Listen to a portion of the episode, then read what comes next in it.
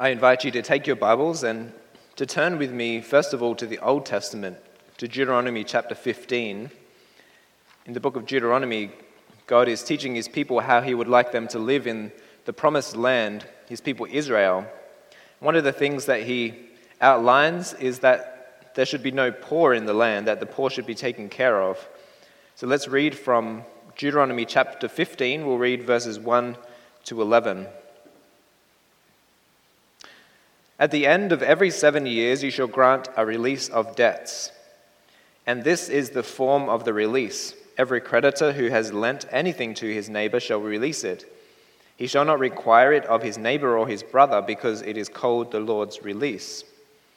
Of a foreigner you may require it, but you shall give up your claim to what is owed by your brother, except when there may be no poor among you for the Lord will greatly bless you in the land which the Lord your God is giving you to possess as an inheritance. Only if you carefully obey the voice of the Lord your God to observe with care all these commandments which I command you today. For the Lord your God will bless you just as he promised you. You shall lend to many nations, but you shall not borrow. You shall also reign over many nations, but they shall not reign over you. If there is among you a poor man of your brethren within any of the gates in your land which the Lord your God is giving you, you shall not harden your heart nor shut your hand from your poor brother, but you shall open your hand wide to him and willingly lend him sufficient for his need, whatever he needs. Beware lest there be a wicked thought in your heart, saying, The seventh year, the year of release, is at hand and your eye be evil against your poor brother, and you give him nothing, and he cry out to the Lord against you, and it becomes sin among you, you shall surely give to him. And your heart should not be grieved when you give to him, because for this thing the Lord your God will bless you in all your works and in all to which you put your hand. For the poor will never cease from the land. Therefore I command you, saying, You shall open your hand wide to your brother to your poor and your needy in your land. So far from the Old Testament. Let's also turn to the New Testament, to the book of Acts. We'll read from Acts chapter 4, beginning at verse 5.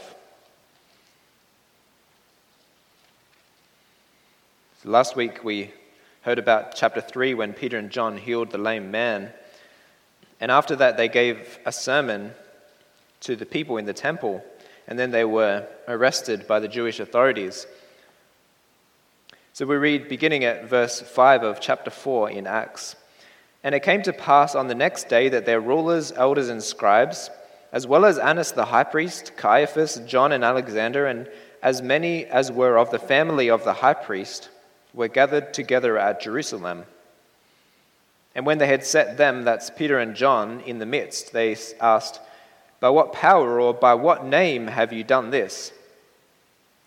Then Peter, filled with the Holy Spirit, said to them, Rulers of the people and elders of Israel, if we this day are judged for a good deed done to a helpless man, by what means he has been made well, let it be known to you all and to all the people of Israel that by the name of Jesus Christ of Nazareth, whom you crucified, whom God raised from the dead, by him this man stands before you whole. This is the stone which was rejected by you builders, which has become the chief cornerstone. Nor is there salvation in any other, for there is no other name under heaven given among men by which we must be saved. Now, when they saw the boldness of Peter and John, and perceived that they were uneducated and untrained men, they marveled and they realized that they had been with Jesus. And seeing the man who had been healed standing with them, they could not say anything against it.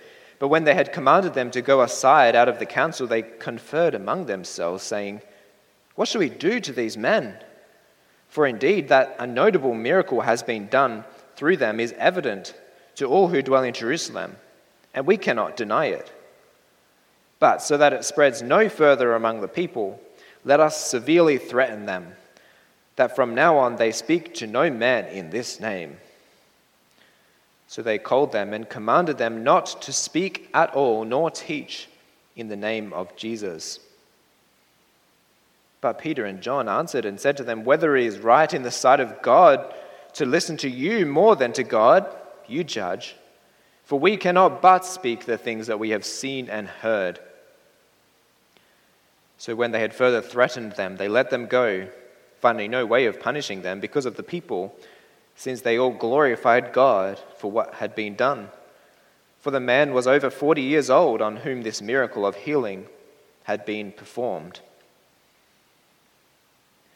And being let go, they went to their own companions and reported to all the chief all that the chief priests and elders had said to them.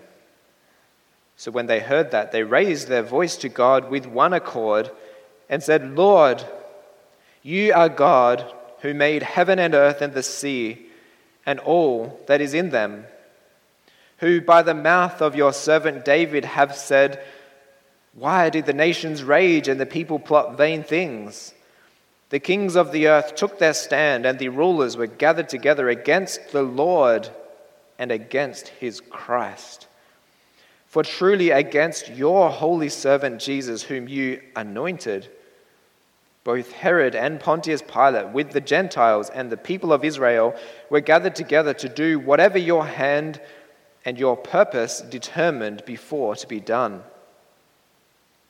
Now, Lord, look on their threats and grant to your servants that with all boldness they may speak your word by stretching out your hand to heal, and that signs and wonders may be done through the name of your holy servant Jesus. And when they had prayed, the place where they were assembled together was shaken, and they were all filled with the Holy Spirit, and they spoke the word of God with boldness. And now we come to our text, verse 32 to 35. Now the multitude of those who believed were of one heart and one soul. Neither did anyone say that any of the things he possessed was his own, but they had all things in common. And with great power the apostles gave witness to the resurrection of the Lord Jesus, and great grace was upon them all. Nor was there anyone among them who lacked, for all who were possessors of lands or houses, sold them, and brought the proceeds of the things that were sold and laid them at the apostles' feet, and they distributed to each as anyone had need. Read also the next two verses. And Joses, who was also named Barnabas by the apostles, which is translated son of encouragement, a Levite of the country of Cyprus, having land, sold it, and brought the money and laid it at the apostles' feet. So far, the word of the Lord.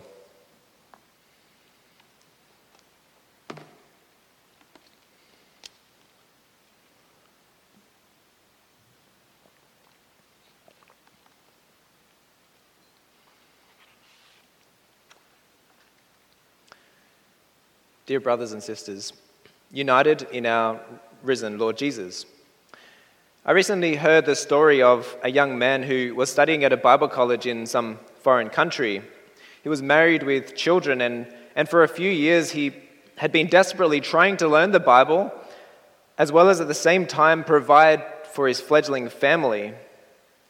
But this was a very poor man, and with only one term left in school, there was simply not enough food, and he was going to have to drop out. His fees were unpaid. His children were not receiving the sustenance they needed. They were hungry. Well, then his classmates intervened and they chose to give up their own food. They chose to eat only one meal per day in order to support this young man and his family.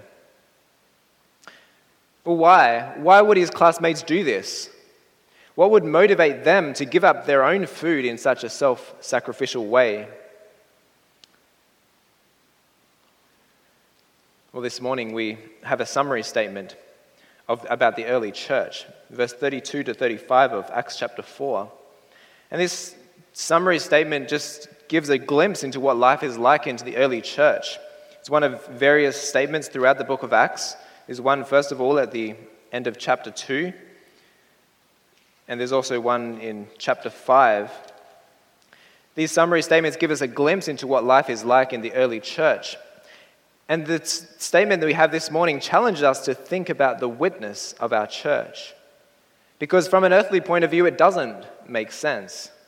It doesn't make sense to sell your house and to give to the poor. It doesn't make sense to give up food for your classmate. But this morning, we'll see that when the church is shaped by the resurrection of Jesus and by the hope that we have in Him, then it does make sense. The resurrection of Jesus was so important to the early church. And so we'll look at our theme, our text this morning with this theme the church gives witness to Jesus' resurrection. We'll see that the church does this in word and in deed.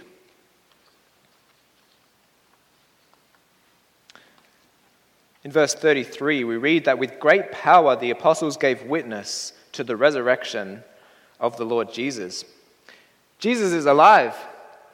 The name of Jesus has power to save, as we saw last week, because he is alive. He has defeated sin and death. His victory over sin and death is the foundation of the church. In fact, if you look at all the sermons in the book of Acts, sermons from the Apostle Peter, the sermon of Stephen, and sermons from the Apostle Paul, every sermon in the book of Acts preaches the resurrection of Jesus. He is alive. This is the central message of the apostles. We saw last week how Peter and John healed the lame man in the power of Jesus. And then they bore witness to his name, to the crowds, and, and also to the Jewish leaders who were forbidding them to speak in his name. And then we read the beautiful prayer that they prayed in chapter 4, verse 24 to 30. Because in the face of persecution, when they'd been forbidden to speak Jesus' name, they needed boldness. They realized that they relied on the Spirit to fulfill their commission to be witnesses of Jesus to the ends of the earth, in order to be witness of his resurrection. Because the Jewish authorities were opposing them, they were opposing the name of Jesus. And the apostles realized that they were weak men. They needed God's help to continue to witness his name. You notice that their prayer of the apostles is shaped by God's word. They quoted directly from, from the Psalms, from Psalm 2. And they applied this to their situation.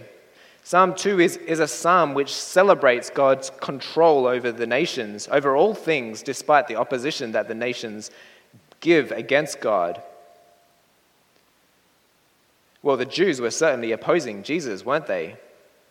And this is how the apostles applied this psalm that although there was opposition, although kings and rulers set themselves against Jesus, although even the Jewish authorities set themselves against Jesus, Psalm 2 promises the victory of Jesus over the nations. In Psalm 2 says, Ask of me, and I will give the nations for your inheritance, and the ends of the earth for your possession. You shall break them with a rod of iron, you shall dash them to pieces like a potter's vessel. Jesus would have the ultimate supremacy. And because they knew this, because they knew that Jesus would, would win, they prayed for boldness. Boldness to believe the power of Jesus and the power of his resurrection. Boldness to believe in the power of his name. And boldness to be witnesses of that. Boldness to declare that. So, this is the prayer of the apostles. And, brothers and sisters, if we can have a quick little side note on prayer, the apostles show to us here that we can use scripture also to shape our own prayers. Because praying from Psalm 2 meant that they asked for boldness to be witnesses of Jesus, which is what they were called to do. Their priorities were lined up with God's priorities. And this is what it means to pray in Jesus' name, as we saw last week, to pray according to his will. And so let's use scripture to shape our prayers, to pray God's word in response to him, and then let our requests be shaped by what God has revealed. Because Psalm 2 reveals the sovereignty of God's Son. And based on this, the apostles prayed for boldness. Well, in response to their prayer, the Spirit was poured out. and they received it. Verse 31 says that when they were prayed, the place where they were assembled was shaken, and they were all filled with the Holy Spirit, and they spoke the word of God with boldness. The same Spirit who was poured out at Pentecost with power, the same Spirit who empowered them to bear witness before the Jewish authorities, now fills them with boldness. The Spirit of Jesus Christ, whom He gave to His church to guide her, to equip her, to empower her. And so we see the result in our text, verse 33, that the apostles gave witness to Jesus' resurrection with great power. Note that they gave witness. They did this by preaching the good news about Jesus, just as Peter preached this good news to the crowd at the temple in Acts 3 because they had personally seen Jesus alive, risen from the dead. They had touched the side of his body. They had heard his voice speaking. They had seen him eating bread after he rose from the dead. And perhaps you remember that this was one of the qualifications for choosing the replacement um, apostle to replace Judas. And they chose Matthias at the end of chapter 1 in Acts to become a witness of his resurrection because the apostles had seen Jesus with their own very eyes. They hadn't stolen his body and made up a story about him rising from the dead. When, as soon as they started facing persecution, that would have called that bluff pretty quickly. They wouldn't have been willing to suffer for the name of Jesus if he was still dead, if he had not risen. They wouldn't have been willing to die as some of them did end up doing. It was reported that Peter, for example, was crucified upside down. Peter and the apostles were willing to undergo this persecution. In fact, they rejoiced that they were counted worthy to suffer for Jesus' name because they knew and they were convinced that Jesus was alive. Jesus rose from the dead. He proved his victory over sin and the grave. And this is the truth that the apostles gave witness to. The resurrection of Jesus. Such an important truth for, for Peter here in our text was also central for the Apostle Paul. In the book of Corinthians, he writes about the resurrection. And then he says that this shocking statement he says, if Christ hasn't risen, then our faith is futile. Then we're still in our sins. He says, if Christ hasn't risen from the dead, then serving God is a waste of time.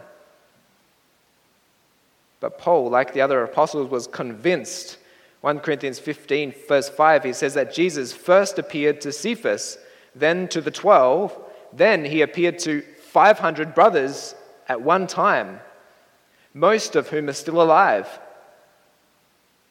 You know, Paul wouldn't have made this claim if, if there weren't people alive who could verify his claim. In other words, the Corinthians could have gone and found some of those 500 people and they could have checked the facts asked them, Did you see Jesus? And they would have said, Yes, we saw him. Paul and the apostles weren't making up a story. This really happened. The message of Jesus' resurrection was foundational for the apostles, and it remains foundational for our faith today, brothers and sisters. And we can be sure that our faith rests on the true historical fact of Jesus' resurrection. It is based on the true historical fact that Jesus rose from the dead and now rules the world.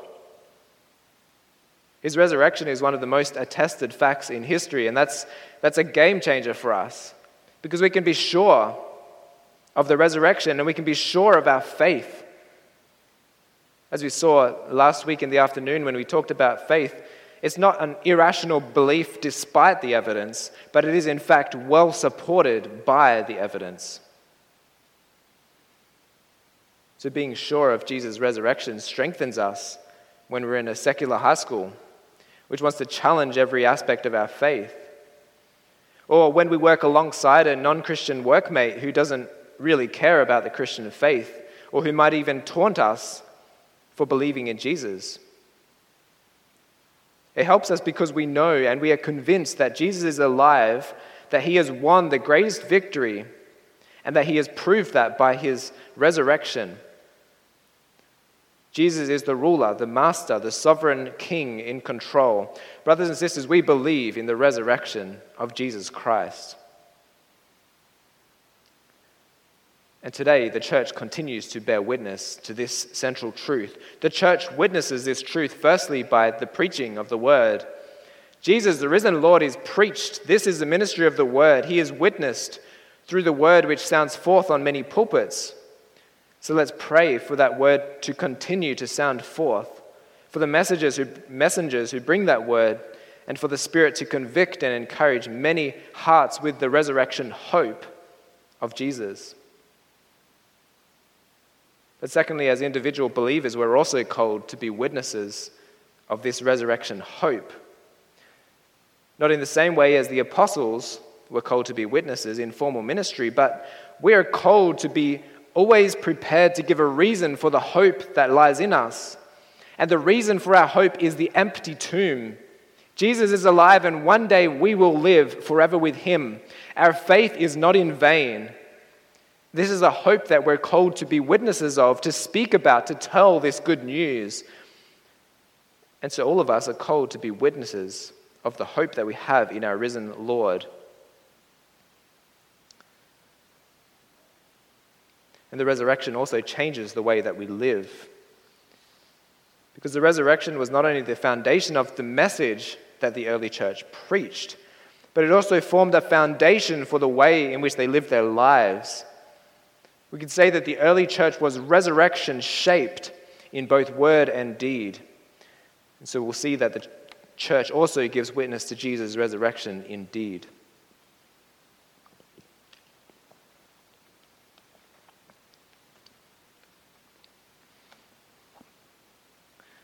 Verse 32 says that the multitude of those who believed were of one heart and one soul.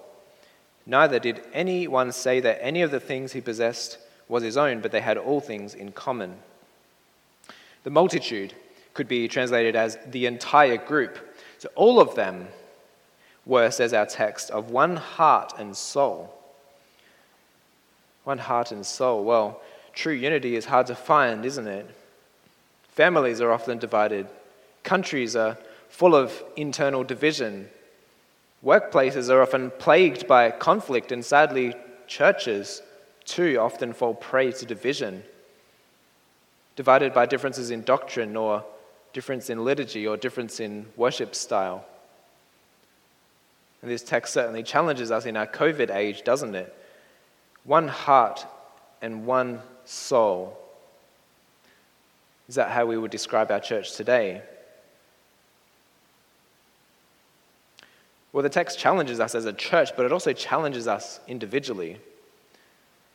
Because God commanded his people that they were to love their neighbor as themselves, that is, to self sacrificially love their neighbors. Paul says in Philippians 2 let nothing be done through selfish ambition or conceit, but in lowliness of mind, let each esteem others better than himself. Let each of you look out not only for his own interests, but also for the interests of others. Well, by nature, we love ourselves more than we love God or our neighbor. This is the nature of sin. We think of ourselves higher than our neighbor. We are more right than them, or we need our time more than they do. Rather than being selfless, we are so often self absorbed and self focused. And perhaps this last year of multiple lockdowns has brought out this self love because living apart from our community can also bring out this selfishness in us. The normal opportunities we have for service are gone. It's easy to forget about praying for our church family. It's easy to forget about the other members here in Owen Sound, the other members of the body in Christ, when we don't see each other in church. But here we see in our text that the early church was of one heart and one soul. They were united. How was this possible? Well, brothers and sisters, this unity was the result of the Spirit filling their community. The unity we read about in verse 32 is a direct result of the Spirit being poured out on them all in verse 31. They were all filled with the Holy Spirit. The Spirit brings unity. 1 Corinthians 12 says that by one Spirit we were all baptized into one body, whether Jews or Greeks, whether slaves or free, and have all been made to drink in one Spirit. Well, how does the Spirit do that? The Spirit unites us in the truth. Because the unity that we find in our text this morning was based on the truth of Jesus' resurrection, the truth of his victory over sin. The Spirit is called the Spirit of truth. Jesus said in John 16, When the Spirit of truth comes, he will guide you into all the truth.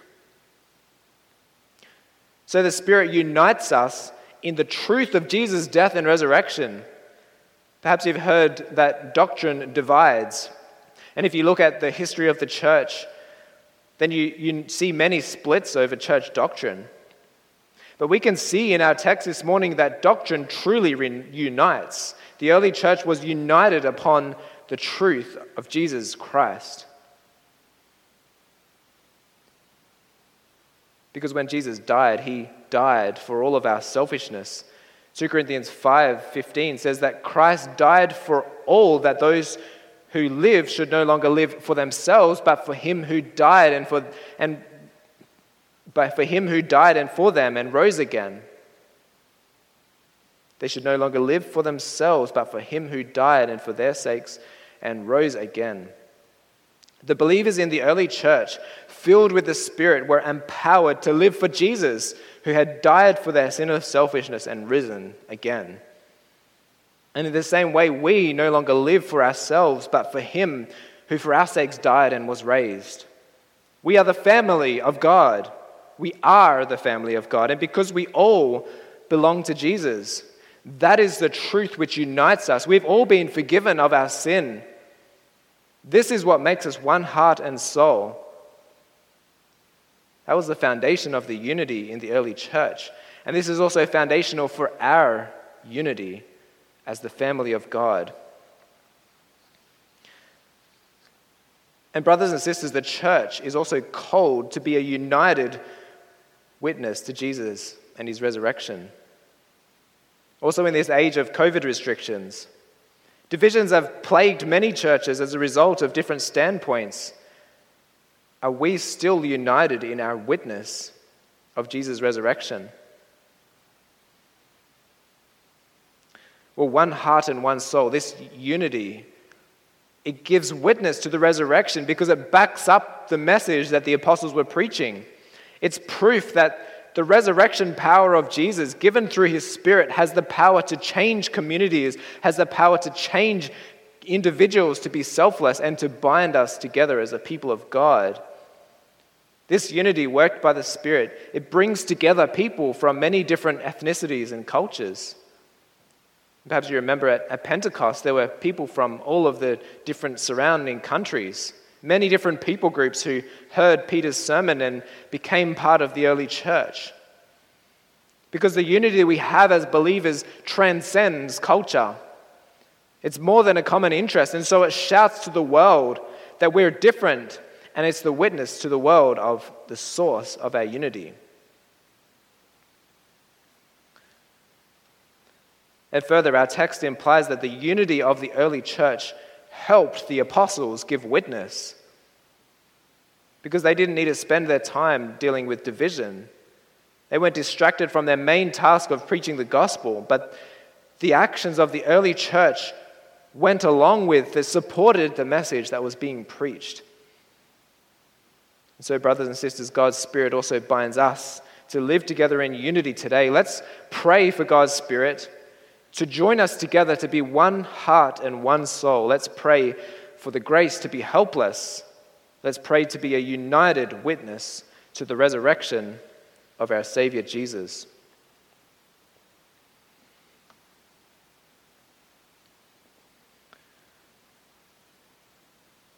Well, in our text, the unity of heart and soul was expressed in a beautiful way.